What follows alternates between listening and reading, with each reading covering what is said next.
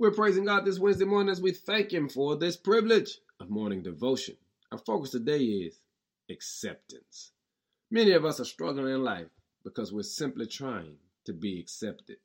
The definition of the word acceptance simply means to believe or to come to be recognized as being valid or correct.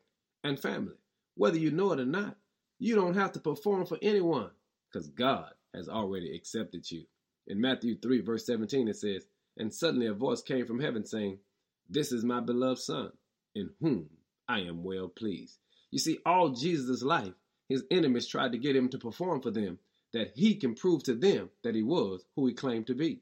But he understood he didn't have to seek their approval or acceptance because the Lord has already accepted him.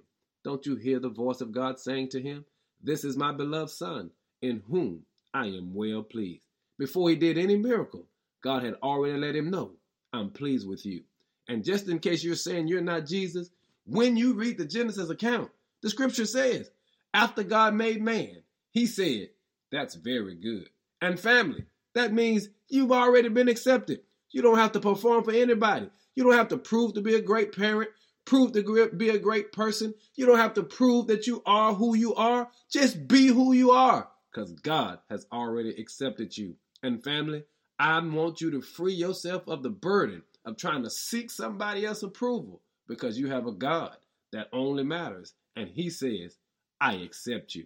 Be blessed today and praise God for your acceptance. In Jesus' name, amen.